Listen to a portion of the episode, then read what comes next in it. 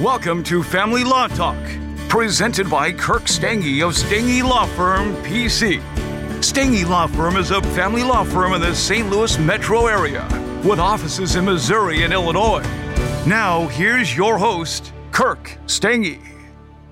Welcome to Family Law Talk. My name is Kirk Stange, and I am one of the managing partners of Stange Law Firm, which is a family law firm with multiple offices in the Saint Louis metro area in Missouri and Illinois. Today's topic is an interesting one on Family Law Talk with Stange Law Firm. The top is, topic is tips for testifying in family and divorce court. It's a really interesting topic. It's based on an article on our webpage, stange law firm dot com, titled ten Recommendations for Testifying in Divorce Court. So as a follow-up to uh, today's podcast, you can go to stange law firm dot com, hit the Articles tab, and you can see the article titled ten Recommendations for Testifying in Divorce Court. Definitely an interesting topic, and one in which I think would be very useful to the listeners out there. Today I have uh, another attorney at my firm on the phone with me, John Kershman. John, you on the phone with me today? Yes, I am. How are you today? Doing great, doing doing great. Well, we're going to get into the topic today because obviously, you know, a lot of folks out there, you know, might be in the midst of a family law case, and uh, they're they're probably worried about the idea of having to come into court and testify. And and uh, for for the average folks out there, this isn't something they do every day, and can cause uh, probably a great deal of kind of stress in terms of how do I, you know, how do I behave, how do I act. It's kind of a kind of similar to going into a social setting maybe that, that you don't go into every day, and so you just feel kind of uncomfortable, and I think that can cause a lot of people that have to come into court and testify to case to kind of freeze up theoretically, or, you know, just come in and not put their best foot forward. So what we're going to try to do today is go through ten simple recommendations for testifying in uh, in divorce court. Before we get to that, I should state that I always do that the choice of a lawyer is an important decision that should not be based solely upon advertisements, and that the information you obtain today in this episode is general in nature and it may not apply to specific factual or legal circumstance. Therefore, if you require specific legal advice, or if you have a particular trial coming up, you obviously want to hire an attorney who's licensed and competent to practice law in your jurisdiction, so that that way they can give you specific advice to your case. But what we're going to do today is try to go through some kind of general tips that I think just about any attorney would uh, probably agree with are, are good tips overall. So we got ten of them. We're going to uh, go through these today. The first one is uh, tell the truth. John, tell the listeners why telling the truth is is pretty critical, pretty pretty fundamental in uh, in testifying in court. Yeah, I think uh, this is this is pretty fair to say that this is important to do across all areas of your life. It's something I tell my own children on a regular basis. If you uh, if you're not telling the truth, then you have to not, continue to not tell the truth to cover up, well, the lie. And in court, that that will just people think that if you have something bad that you, you should maybe they shouldn't say it, but oftentimes you're just, not awful. You're just better off saying it and move on. If you lie about it, it's just going to destroy your credibility in front of the court. And even when you're telling the truth, people may not, uh, certainly a, the judge isn't going to, is going to doubt everything you say from that point on. Yeah, I mean, that's absolutely true. And I think, you know, a lot of people out there have, I think, misconceptions at times. You know, they see that Jim Carrey movie, Liar, Liar, and they think, oh my goodness, you know, what, I'm, what I do is, is not tell the truth. But obviously, you know, you, you got to tell the truth in, in a family law case, and or in any case for that matter. You're under oath. You got to tell the truth. You could be uh, charged with perjury. I mean, you got to tell the truth, and that's right. What leads to the better result. Right. We all got skeletons in the closet. Everybody's done something maybe uh, they don't feel great about, but you're better just to lay it out there and, and let it be what it be, because, right, you lie, and the judge or jury figures out that uh, you lie, then your credibility can be shot. Um, so that's pretty key. Uh, the next one we have on our list is listen carefully to the question asked. So why is that important, John? I think, among other things, it's it's oftentimes human nature to just want to respond very quickly, that you're you start to hear what somebody's saying and you want to just predict or presume what they're getting at, and you want to answer the question. And then in, in this setting, it's particularly important to listen carefully to questions so you give a, a precise answer, among other things. I know oftentimes I'll, I'll recommend people even count Mississippis in their head. It feels like it's taken a long time, but it's actually very quick, and that gives you time to really contemplate everything that uh, was asked, and uh, give your attorney time to object if necessary. Um, but you, certainly you want to make sure that you, that you are giving a full and complete answer to a question you understand. Yeah, I mean, I think that's, I mean, I think that's totally true, and yeah, I think the Mississippi technique is uh, is a good one, where you tell your client to count to two or three Mississippi before they answer. That way, they, you know, they make sure they understand what the question is, and and and they uh, versus just kind of shooting from the hip with uh, you know, statement that they uh, put just a little bit of thought. I mean, just a couple seconds worth of thought into what they're going to say before they say it. That way, it comes out how they want it to come out, and, and uh, that's definitely true. I know in, in, in uh, interviewing a lot of attorneys at trial, you know, a lot of witnesses want to interrupt you before you're even done with the question. Yeah. In fact, they're so excited to answer, they just want to blurt something out, which uh, which is definitely not a good thing. Right. But sometimes they might answer stuff that I'm not even asking, you know, and they open right. up open up doors that maybe I wouldn't have gone down. Uh, the next one is seek clarification if needed. Why why is that important?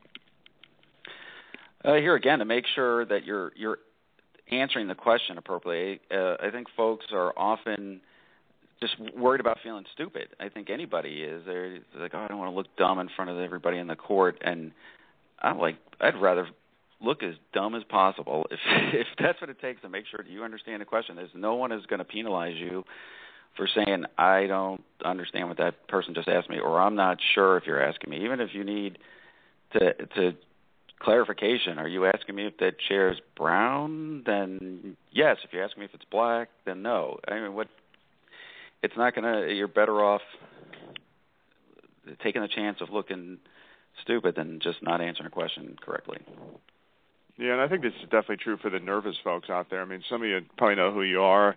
A lot of people thrive on speaking publicly and being in front of people, and a lot of people, frankly, makes them very nervous. And I always worry about the clients that, that you know, might be extremely intelligent, very smart people, but they're just not used to uh, having to think quickly on their feet in front of front of other people. And I think those folks particularly have to be careful that they uh, they make sure they understand the question, and they kind of slow the slow the game down, so to speak. It's not a sprint. Uh, so slow it down, make sure you understand the question, and then give give the court a good answer, the you know one that's accurate. Um, so that's, I mean, I think that's definitely true. Um, it's a good thing to ask for clarification. Uh, the fourth one we have on the list, just kind of working down, is when ready, answer the question and only the question that's been asked. And why is that important? That's important for, there's a couple of reasons. One is, you risk, of course, not answering the, the question specifically, uh, or opening the doors to things you shouldn't be opening the doors to. And uh, I think sometimes people hear a question and they, they think they know where it's going next, and they want to add context or they want to explain. Uh, I think the pitfall for a lot of people there is they end up interjecting an opinion, which I call that the you're like a Judge Judy thing. If you ever watch Judge Judy, she's fine when everybody's just stating facts. As soon as they start interjecting their opinion, she gets pretty aggravated. And I think that's what happens here when you don't answer the question.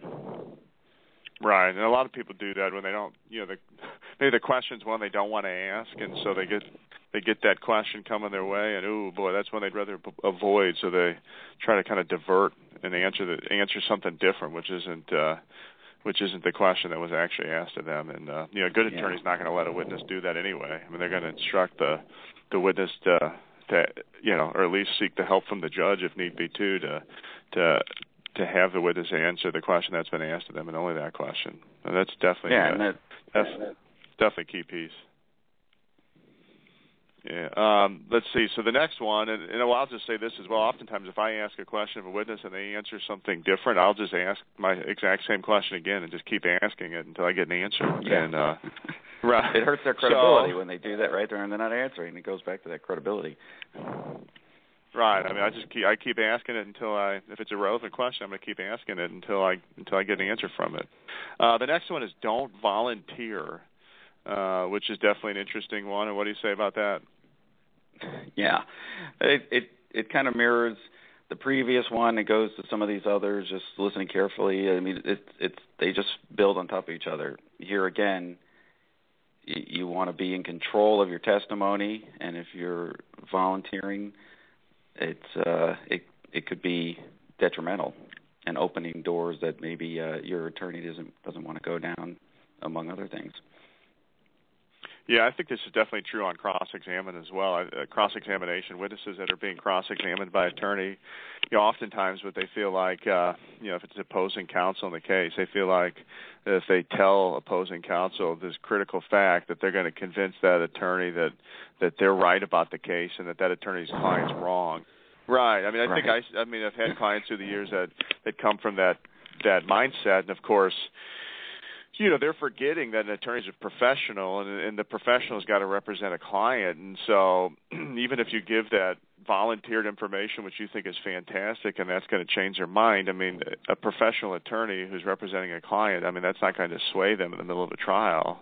And, uh, right, you can open up doors that maybe uh, that don't need to be opened up. And so, right, I mean, don't volunteer. Just answer answer the questions that have been asked and, and leave it there. And if uh, if your attorney thinks there needs to be a follow-up question or something else asked, I mean, a good attorney's going to ask it. And uh, yeah, definitely not wise to to volunteer. The next one's an interesting one because I think the next one, number six on the list, is one that a lot of people think uh, is almost – you know, kind of a wrong thing to do. It's almost kind of like a politician kind of move. But, I mean, yes, no, I don't know, or responsive answers. And the I don't know one is uh, is the interesting one that I'm talking about in particular. I think a lot of witnesses are afraid to say I don't know. So so what do you say about that? Why why is yes, no, and I don't know? Why are those responsive answers? Yeah, that's true. This is one of my favorite ones. It's, it's something I go through with clients in depth, that it's perfectly okay to not know the answer to a question, or to not to not remember something.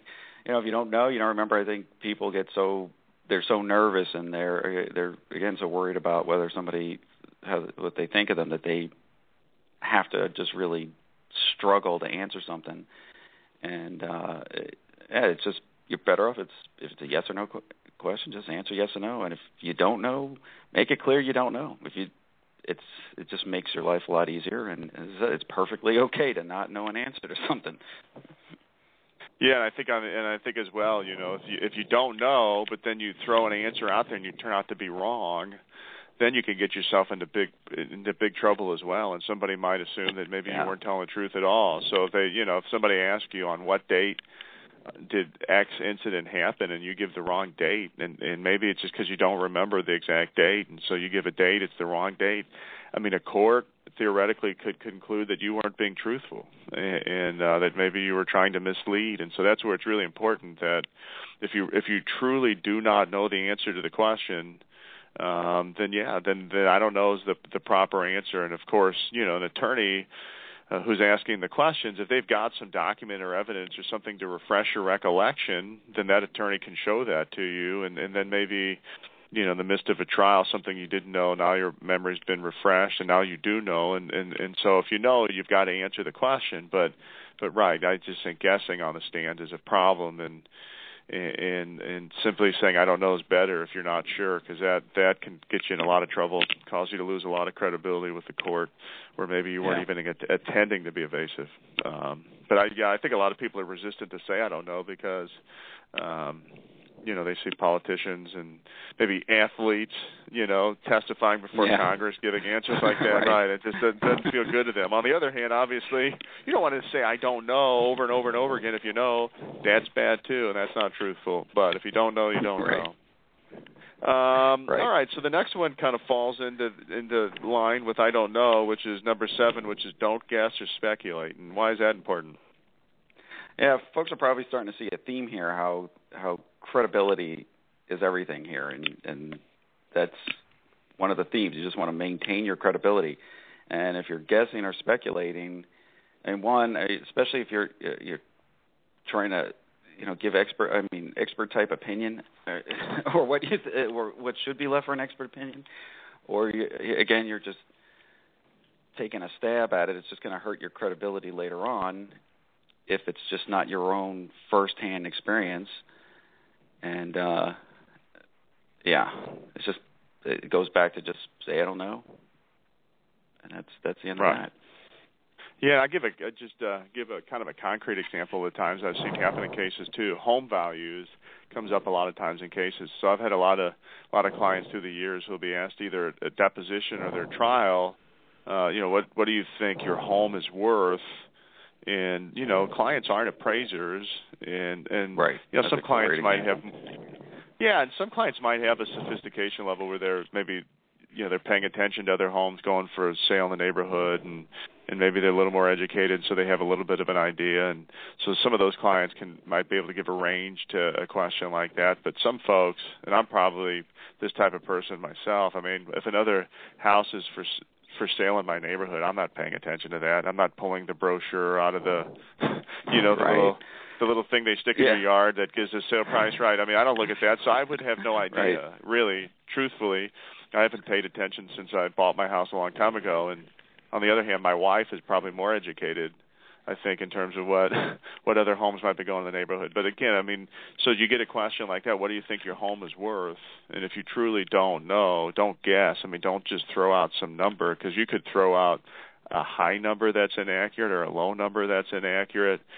And that could end up having a big bearing on the property division in your case. And so, you know, if you don't know, I think I think it's just it's just a fair thing to not guess, not speculate, simply say, you know, I'd have to get that house appraised. I don't I don't know just off the top of my head what that'd be worth. So I think that that's a pretty big key and a pretty big piece, and really a court really can't or shouldn't hold that against you if you truly don't if you truly don't know. Um All right, so moving on to number eight, uh, which is watch out for compound questions and for a wrongful summation of the facts. So tell the listeners why that's important. Well, hopefully um, you get an uh, you get an objection at an attorney from this, but it, it doesn't always happen. Oftentimes these things are going so fast, the line of questions are coming out, and the attorney might uh, summarize some uh, a completely different set of facts or part of the question. And you're in that moment, and you're just answering questions really quickly. One, if you go back to some of the other tips early, and you're just slowing down and you're listening carefully, you'll catch it. But uh, if you get caught up in, in that moment, and you're um, you you could end up answering the question as if uh, the set of facts that the attorney asking the question uh, were are true, and it goes back to then hurting hurting credibility. Yeah, and I think this goes right to, you know, in lawyer land, where there's an objection trial called assumes facts, not evidence, that the question assumes facts, not evidence. So, and, and attorneys do this all the time with witnesses, and right, an astute witness can slow this thing down and point it out. I, I mean, just give you a, a, hi, a hypothetical a situation. I mean, an attorney can ask a question like this, which is, well, sir, on the night Uh, that uh, you were drinking on X day, you were arrested that evening, weren't you? And and so that question assumes that that witness was drinking. And if that witness wasn't drinking, they could say, well, listen, on that night I was arrested, but I wasn't drinking. So, I mean, your question yeah. assumes I was drinking. I wasn't. And there's no facts put on on that point to, to show that that actually happened. And so, you know, I mean, the compound and the wrongful summation, it's like a couple different concepts, you know, lumped together. Um, you know, I mean, an, an attorney could ask a question along the lines of, you know, that car worth twenty thousand dollars, who did you sell it to? Well, right. there's two questions there. Right.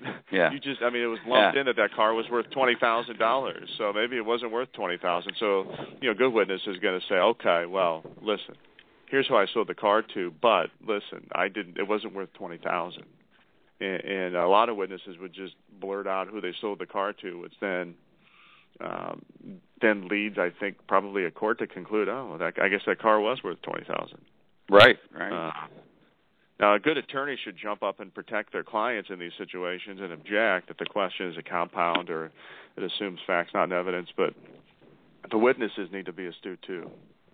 Um, so that is definitely a good one. And then moving yeah. on to number nine, we've got avoid getting boxed in with everything you know or remember, or absolute words like no, never, and all. So what does that what does that mean, and where are we going with that? Yeah, those are that's you always want to give your keep yourself would have some wiggle room. I mean, if we're talking to folks, you want to have wiggle room while you want to box in the other side. And um, you know, what I'll say is, you know, good words are generally, you know, the people like to say I, I always. take my kid to school, and I'm making something up. I, was kids, I always take my kid to school at eight o'clock in the morning. Always? You always. I mean, if you ever had a time, you know, I know maybe, oh, yeah, there was that time uh, you got up late, and I brought him in at eight fifteen. So those are things you have to be careful. You're not always. All it takes is one time you didn't do it, and it's like, well, you didn't. You don't always do that, do you?